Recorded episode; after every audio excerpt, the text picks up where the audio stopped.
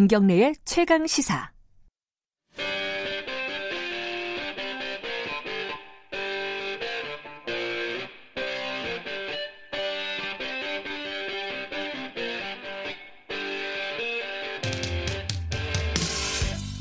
핫한 경제사안 그 정수리에 침을 꽂는 경제 직설 시간입니다.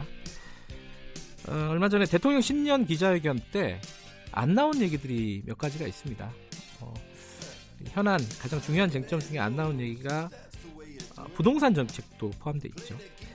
어, 그래서인지 그 김수현 청와대 정책실장이 어, 따로 기자회견을 하면서 부동산 정책에 대한 입장을 조금 자세히 풀었습니다.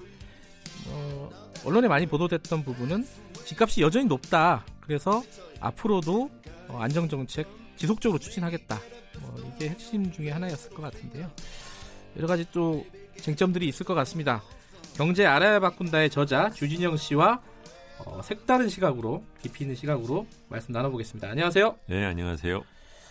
김수현 정책실장이 부동산 쪽에 밝으신 분이잖아요. 네. 그래가지고 뭐 따로 기자회견을 하면서 부동산 정책에 대해서 자세하게 얘기를 한 것 같은데 부동산 시장가가 조금 떨어지고 있는 상황이에요. 근데 이 상황을 유지시키겠다. 그리고 어떤 상승 국면이 발생할 수 있는 요소가 생긴다면은 지체 없이 뭔가 정책 수단을 발동을 하겠다. 이런 취지였어요.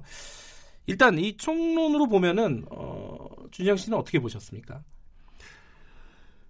음, 그런 마음은 있다 하더라도 네. 어, 정부의 정책 또는 청와대 정책실장으로 있는 사람이 하는 발언으로서 굉장히 부적절하다고 생각을 했습니다. 아, 부적절하다고요? 네. 네. 어, 이게 이런 발언을 하는 게왜 부적절한 거죠? 그게 제가 여쭤보고 싶네요. 어, 말로는 이제 불안정한 어, 추가 상황이 발생하면은 네. 지체하지 않고 추가 대책을 내놓겠다라는 말이 네. 네, 불안이라는 표현이 무슨 뜻이냐? 음, 오르면 그렇죠. 그걸 다르게 표현한 그런. 거죠. 예, 예.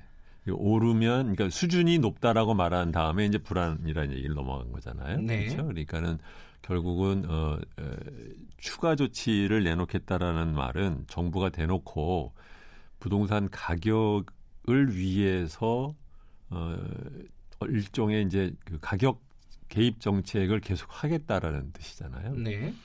근데 여- 여러 번 얘기한 것 같아요. 그러니까 정부가 어, 어떤 특정한 자산의 가격에 대해서 어, 자기가 방향을 제시를 하고 그것을 하기 위해서 정부가 어, 개입을 한다는 것은 굉장히 부적절한 거거든요. 예를 들면 주가가 지금 높으니까 신용금리 뭐 대출 금리를 뭐 올리겠다든가 네. 뭐 이런 식으로 말하는 거랑 같은 건데 이제 그 동안에 정부가 물론 값이 오르는 것을 막기 위해서 그러니까 값이 지나치게 급등하는 것을 막기 위해서 노력을 한다는 것까지는 비교적 어 사람들 사이에서도 그것이 갖고 있는 사회적인 의미 때문에 네. 어느 정도 용인한다 하더라도 어 값의 수준이 높고 그러니까 어, 내려가도록 지금 누르고 있는데 만약에 다시 뭐 움직임이 말 잘 안 들으면 그러면 음. 더 어, 추가를 쓰겠다라는 그 표현은 이게 어, 부동산 정책이 예, 특정 가격대를 생각하고 정부가 어, 인위적으로 개입하고 있다라는 음. 그것을 이제 말하자면 어떻게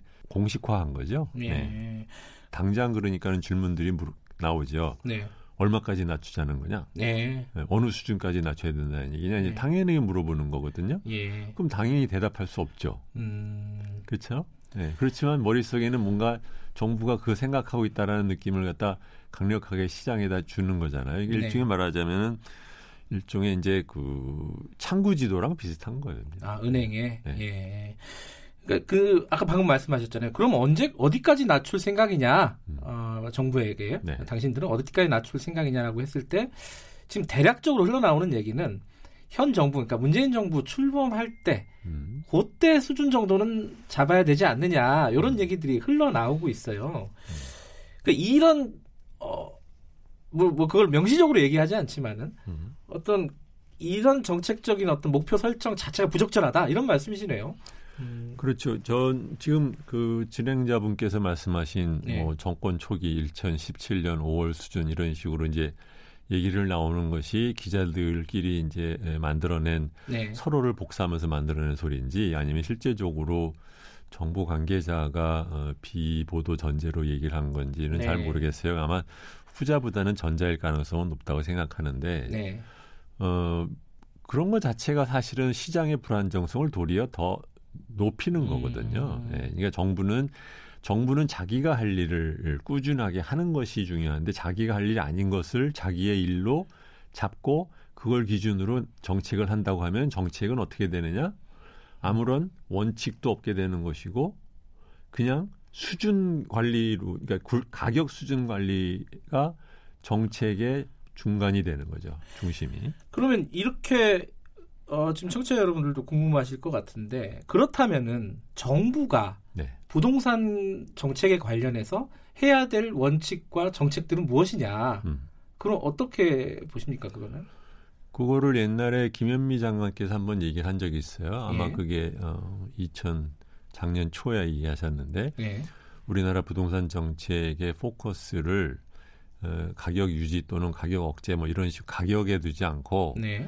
어, 일반 음, 서민들의 에, 주택 복지에 두겠다라고 네.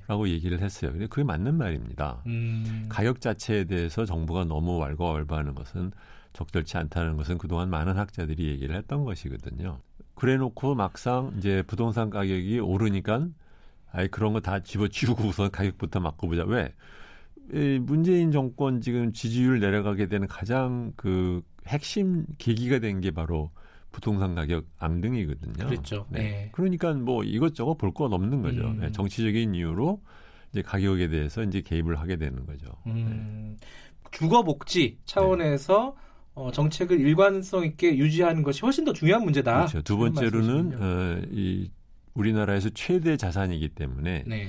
그 자산에 대한 제대로 대한 그 공정한 과세가 이루어지고 있는지 음. 아니면은 그 보유하고 있는 사람들에 대한 투명한 정보가 어, 제대로 어, 시장에 나와 있는지 뭐 이런 것들에 해당 투명성, 공정성 이런 것들이 중요한 정책의 원칙이 돼야 함에도 불구하고 그것은 우리나라는 아무도 생각 안 네. 하는 거죠. 네. 그러니까 그런 어떤 투명성, 공정성, 그 주거 복지 이런 정책들을 추진한 결과로 가격이 안정되는 것이 옳은 방향이지. 그렇죠. 가격을 목표로 해서 정책을 펼치는 것은 그렇죠. 어, 굉장히 일차원적이다. 플러스 예. 지금 정부가 계속해서 비판을 받는 것이 부동산 관련된 정책에 있어서 공정성을 지금 해치는 음, 행동을 계속해서 하고 있는 게 문제잖아요. 음. 우리나라 예를 들면 임대소득에 대해서 과세하는 것을 저렇게 그, 그 주저하고 네.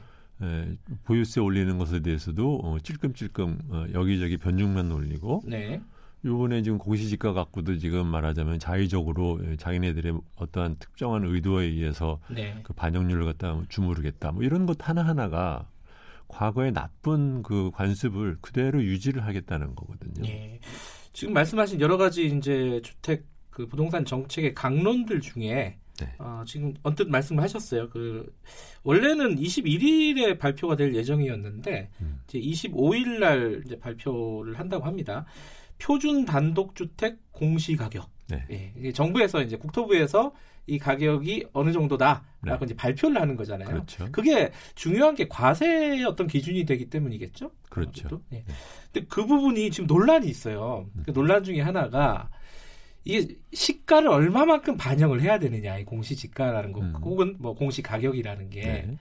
근데 지금 너무 낮다. 네. 그래서 올리겠다, 일정 수준. 지금 이러, 이러고 있단 말이에요. 정부 정책의 방향은 그건데 그럼 어느 속도로 어디까지 올릴 것이냐. 요게 네. 또 서로 간에 이제 논란이 있습니다. 그렇죠. 이거 역시 말하자면 어, 모든 사람들이 지금 언론에서 떠드는 것도 결국은 어, 정부가 어, 시가 대비 공시가격의 반영 비율을 어떻게 주물러서 네. 그것이 에, 과세에 에, 반영이 되고 그것에 따라서 부동산 시장에 어떤 영향을 주게 될까에 대한 얘기잖아요. 그렇죠. 근데 이거 자, 이렇게 되는 이 시스템 자체가 부적절하다. 이거 자체가 지나치게 행정 편의적이라는 것에 대한 얘기는 지금 없는 거죠. 그러니까 이게 음, 사람들이 지금 모든 우리나라의 부동산 정책에 대해서 네. 이렇게 가격에 대해서 모두들 그 머리를 에, 싸매게 되는 가장 큰 이유 중에 하나가 가격에 직접적인 영향을 줄 수 있는 여러 가지 그, 그, 그 레버 뭐 잣대를 네, 예. 그거를 정부가 다 행정이 그냥 말하자면 쥐고 있는 거예요. 그래서 마음대로 이렇게 한번 해보고 저렇게 한번 해보고 아무런 입법 과정 거치지도 않고 음. 그것의 정책적인 타당에 대한 어떤 토론도 거치지 않고 네. 한다는 거죠. 그러니까 공시가격이라는 것은 기본적으로 네. 왜 있는 거냐를 잘 생각해 보면 어, 부동산을 갖고 있는 그 재산을 갖고 있는 사람에 대한 어, 이 세금을 어느 정도로 어느 기준에 의해서 네. 할 것이냐. 두 번째로는 우리나라는 이제 소득이 불투명한 부분이 많기 때문에 여러 가지 사회복지 제도를 할 때 소득에 의해서 평가를 하지 않고 자산에 의한 평가를 하는데 그 자산의 기준이 되는 것이 뭐냐. 이게 크게 보면 이제 두 네. 가지 역할이 있는 겁니다. 근데 그것을 정권에 따라서 또는 연년에 따라서 한번 올려보고 음. 좀 낮춰보고 주택은 이렇게 해보고 아파트는 저렇게 해보고 강북은 저렇게 해보고 지방은 이렇게 해보고 이거 완전히 국토부 장관 맘대로 할 수 있게 되어 있는 체제란 말이에요. 네.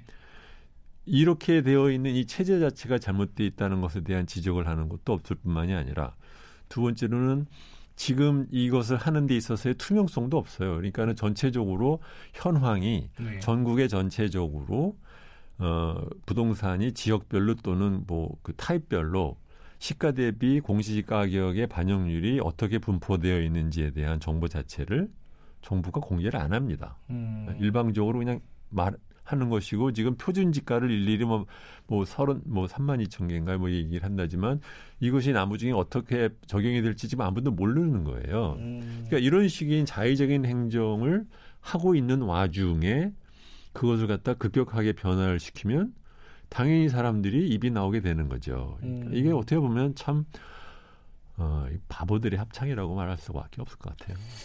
표준 단독주택 공시가격, 그러니까 공시가격이라는 정책 수단은 지금 정부가 하고 있는 방향은 이 부동산 가격을 조정하기 위한 정책 수단으로 쓰고 있다. 그런 거죠. 예. 근데 그렇기보다는 옳은 방향은 과세를 얼만큼 공정하고 투명하게 할 것이냐. 요거를 위한 정책 수단이다, 이것은. 그렇죠. 근데 그 부분에 초점을 맞춰야 되는데 중요한 얘기는 안 하고 그렇죠. 가격 부분만 지금 보고 있다. 네. 그래서 세금을 얼마 매기면은 뭐 거래량이 네. 어떻게 돼 가지고 뭐 가격이 어떻게 될 것이다. 요 부분만 지금 생각하고 있다. 그렇죠. 이- 이게 음. 소위 말하면 옛날부터 하는 말은 원님 재판인 거예요. 원님 마음대로 음, 재판해 볼 수 있는 거잖아요. 예. 예. 근데 이제 그런 의문이 들 수는 있을 것 같아요. 이 지금 우리나라의 어, 표준 지가 혹은 뭐 아파트 같으면 뭐 개, 개별 표준 가격이죠. 표준 가격 정확하게는 이런 가격들이 이 실제 실거래되는 가격에 음. 반영되는 비율이 굉장히 낮다라고 할- 생각하는 사람들이 많아요. 그렇죠. 그리고 실제로도 낮죠, 낮죠. 막 한 50% 정도 된다는 사람들도 음. 있고 그러는데 그걸 일정 부분 현실화 시켜야 된다라고 음. 얘기하는 거잖아요. 음. 근데 그 부분은 잘못된 것이냐 그렇게 또 여쭤볼 수 있을 것 같은데. 현- 시가 대비 공시지가가 몇 퍼센트냐라는 것은요. 그것은 제대로 된 나라라고 하면은 일반적으로 야 어느 나라는 예를 들어 시가 대비 뭐 70%를 일괄적으로 그것이 무엇이 됐든 간에 하자라고 하면 그것도 끝나는 것이고 음, 그렇죠? 네. 또는 어느 나라처럼 어, 올해 에, 샀으면 옛날에 산 값이면은 되도록이 많이 안 올려주고 최근 가격에 거래됐으면 그건 되도록이면 반영을 하자라고 해서 결과적으로 옛날에 사서 장기 보유자에 대해서는 세금이 좀 절각하는 방식으로 룰을 셋하면 네. 그럼 또 그것도 되는 거예요. 그러니까 말하자면 꼭 세율이 얼마가 중요하냐, 공시지가가 얼마가 시가를 반영해야 되느냐가 바람직하냐에 대해서는 아무런 그 논리적으로 할 수 있는 근거는 없는 겁니다. 중요한 네. 것은 그렇게 해서 나오는 실효 세액이 예. 실효 가격에 비해서 얼마가 되는 거냐가 중요한 음. 것이거든요. 이게 지금 우리나라는 사실은 실효 세액 자체가 낮다 보니까 예. 그러니까는 이제 그 중에서 올리는 데서 국회에서 어, 통과되기 어려우니까 정부한테 위임한 것을 정부가 주물러 가지고 실효 세액을 올리는 쪽으로 좀 가다 보니까 그러니까는 얼마나 반영하는 게 좋으냐라는데 얼마나 반영하는 것보다는요 제가 보기에는 더 중요한 것은 공정하게 반영이 돼야 되는 거죠. 공정하게. 그렇죠. 음. 이게 큰 주택이든 작은 주택이든 그렇다면요. 지금 상황에서 지금 말씀하셨듯이 이제 세율 같은 경우는 다 법으로 정하는 거잖아요. 그렇죠. 국회에서 법이 통과돼야 하는 건 돼야 되는 건데 네. 지금 이제 공시가격 같은 경우는 국토부 장관이 결정을 하는 거란 말이죠. 최종적으로는. 뭐, 뭐, 네, 그렇게 얘기하죠. 네. 그렇다면은 어 국토부 장관이 결정하는 공시 가격이 오히려 세금을 결정할 수 있는 폭이 굉장히 크다는 말씀이시잖아요. 네. 그럼 이 좀 단순하세요 얘기하면은 조세 법정주의에 위반된다 이렇게 볼 수도 있는 건가요? 당연하죠. 음, 그럼 이거 시스템 자체를 바꿔야 된다는 말씀이시네요. 그렇죠. 이 국토부 장관이 마음대로 할 수 있는 게 아니라 국회에서 뭔가 뭐 다른 법안을 만들든지 플러스 네. 행정에 예, 위임을 한다 하더라도 예. 그것이 투명하고 안정적인 방법에 의해서 운영이 돼야 되지. 네. 그때 그때 장관 그때 그때 정권에 따라서 고무줄처럼 늘렸다 줄였다 할 수 있으면 네. 그러는 이제 과세를 받는 사람 입장에서는 네. 내가 갖고 있는 부동산에 대해서 내년 내후년에 어느 정도의 세금이 나올지를 자기가 전혀 알 수 없는 나라가 되는 예. 거예요. 예. 이것은 굉장히 많은 경제적인 음. 활동에 불안정성을 높이는 겁니다. 왜냐하면 네. 어느 나라나 부동산에 대한 세금은 되도록이면 안정을 시키려고 해요. 세금 자체를. 예. 가격은 높낮이가 있다 하더라도 그걸 제대로 다 반영하면은요. 예. 사람들한테는 그 부담이 얼마나 나올지를 모르는 부담이 생기는 겁니다. 이게 네. 단순히 높, 올라간다 내려간다의 이슈가 아니라. 네. 그렇다면요, 지금 복지와 관련이 돼 있잖아요, 또 이 공시 그렇죠. 가격이라는 게. 네. 당장 이 공시 가격이 급속도로 만약에 인상이 된다고 하면은 이런 복지 혜택에서 제외되는 탈락되는 사람들이 꽤 많이 발생하지 않겠습니까? 그렇죠. 이 부분은 어떻게 그럼 당장은 그럼 어떻게 해결해야 되는 가 방금 말씀하신 대로 네. 시스템을 갖추는 데는 시간이 꽤 걸릴 거 아닙니까? 그죠? 음. 당장은 이런 어떤 방법이 있을까요? 이게 평시에 일안 하다가 예. 때, 때에 대해서 뭘 하려고 하는데 하다 보니까 어? 막 여기저기 튀어나오는 겁니다. 예. 제가 알기로는 아마 이 가격을 갖고 정부 정책의 베이스를 쓰는 게 한 40가지가 넘는다고 해요. 아, 공시 가격을 가지고요. 네. 예. 준비 안 했을 겁니다. 음. 하다 보니까 왜냐하면 안정적으로 변화가 되면 예. 그거 역시 큰 문제가 없잖아요. 근데 이렇게 급격하게 변화를 하게 되면 애초에 만들었던 그 룰을 다 새로 만들어야 되는데 그 계산하는 것도 엄청난 일일 겁니다, 지금. 음. 알겠습니다. 오늘 여기까지 듣겠습니다. 네, 감사합니다. 경제 알아야 바꾼다의 저자 주진영 씨와 말씀 나눴고요. 어, 이 풍부한 내용은 팟캐스트에서 무삭제판으로 들으실 수 있습니다.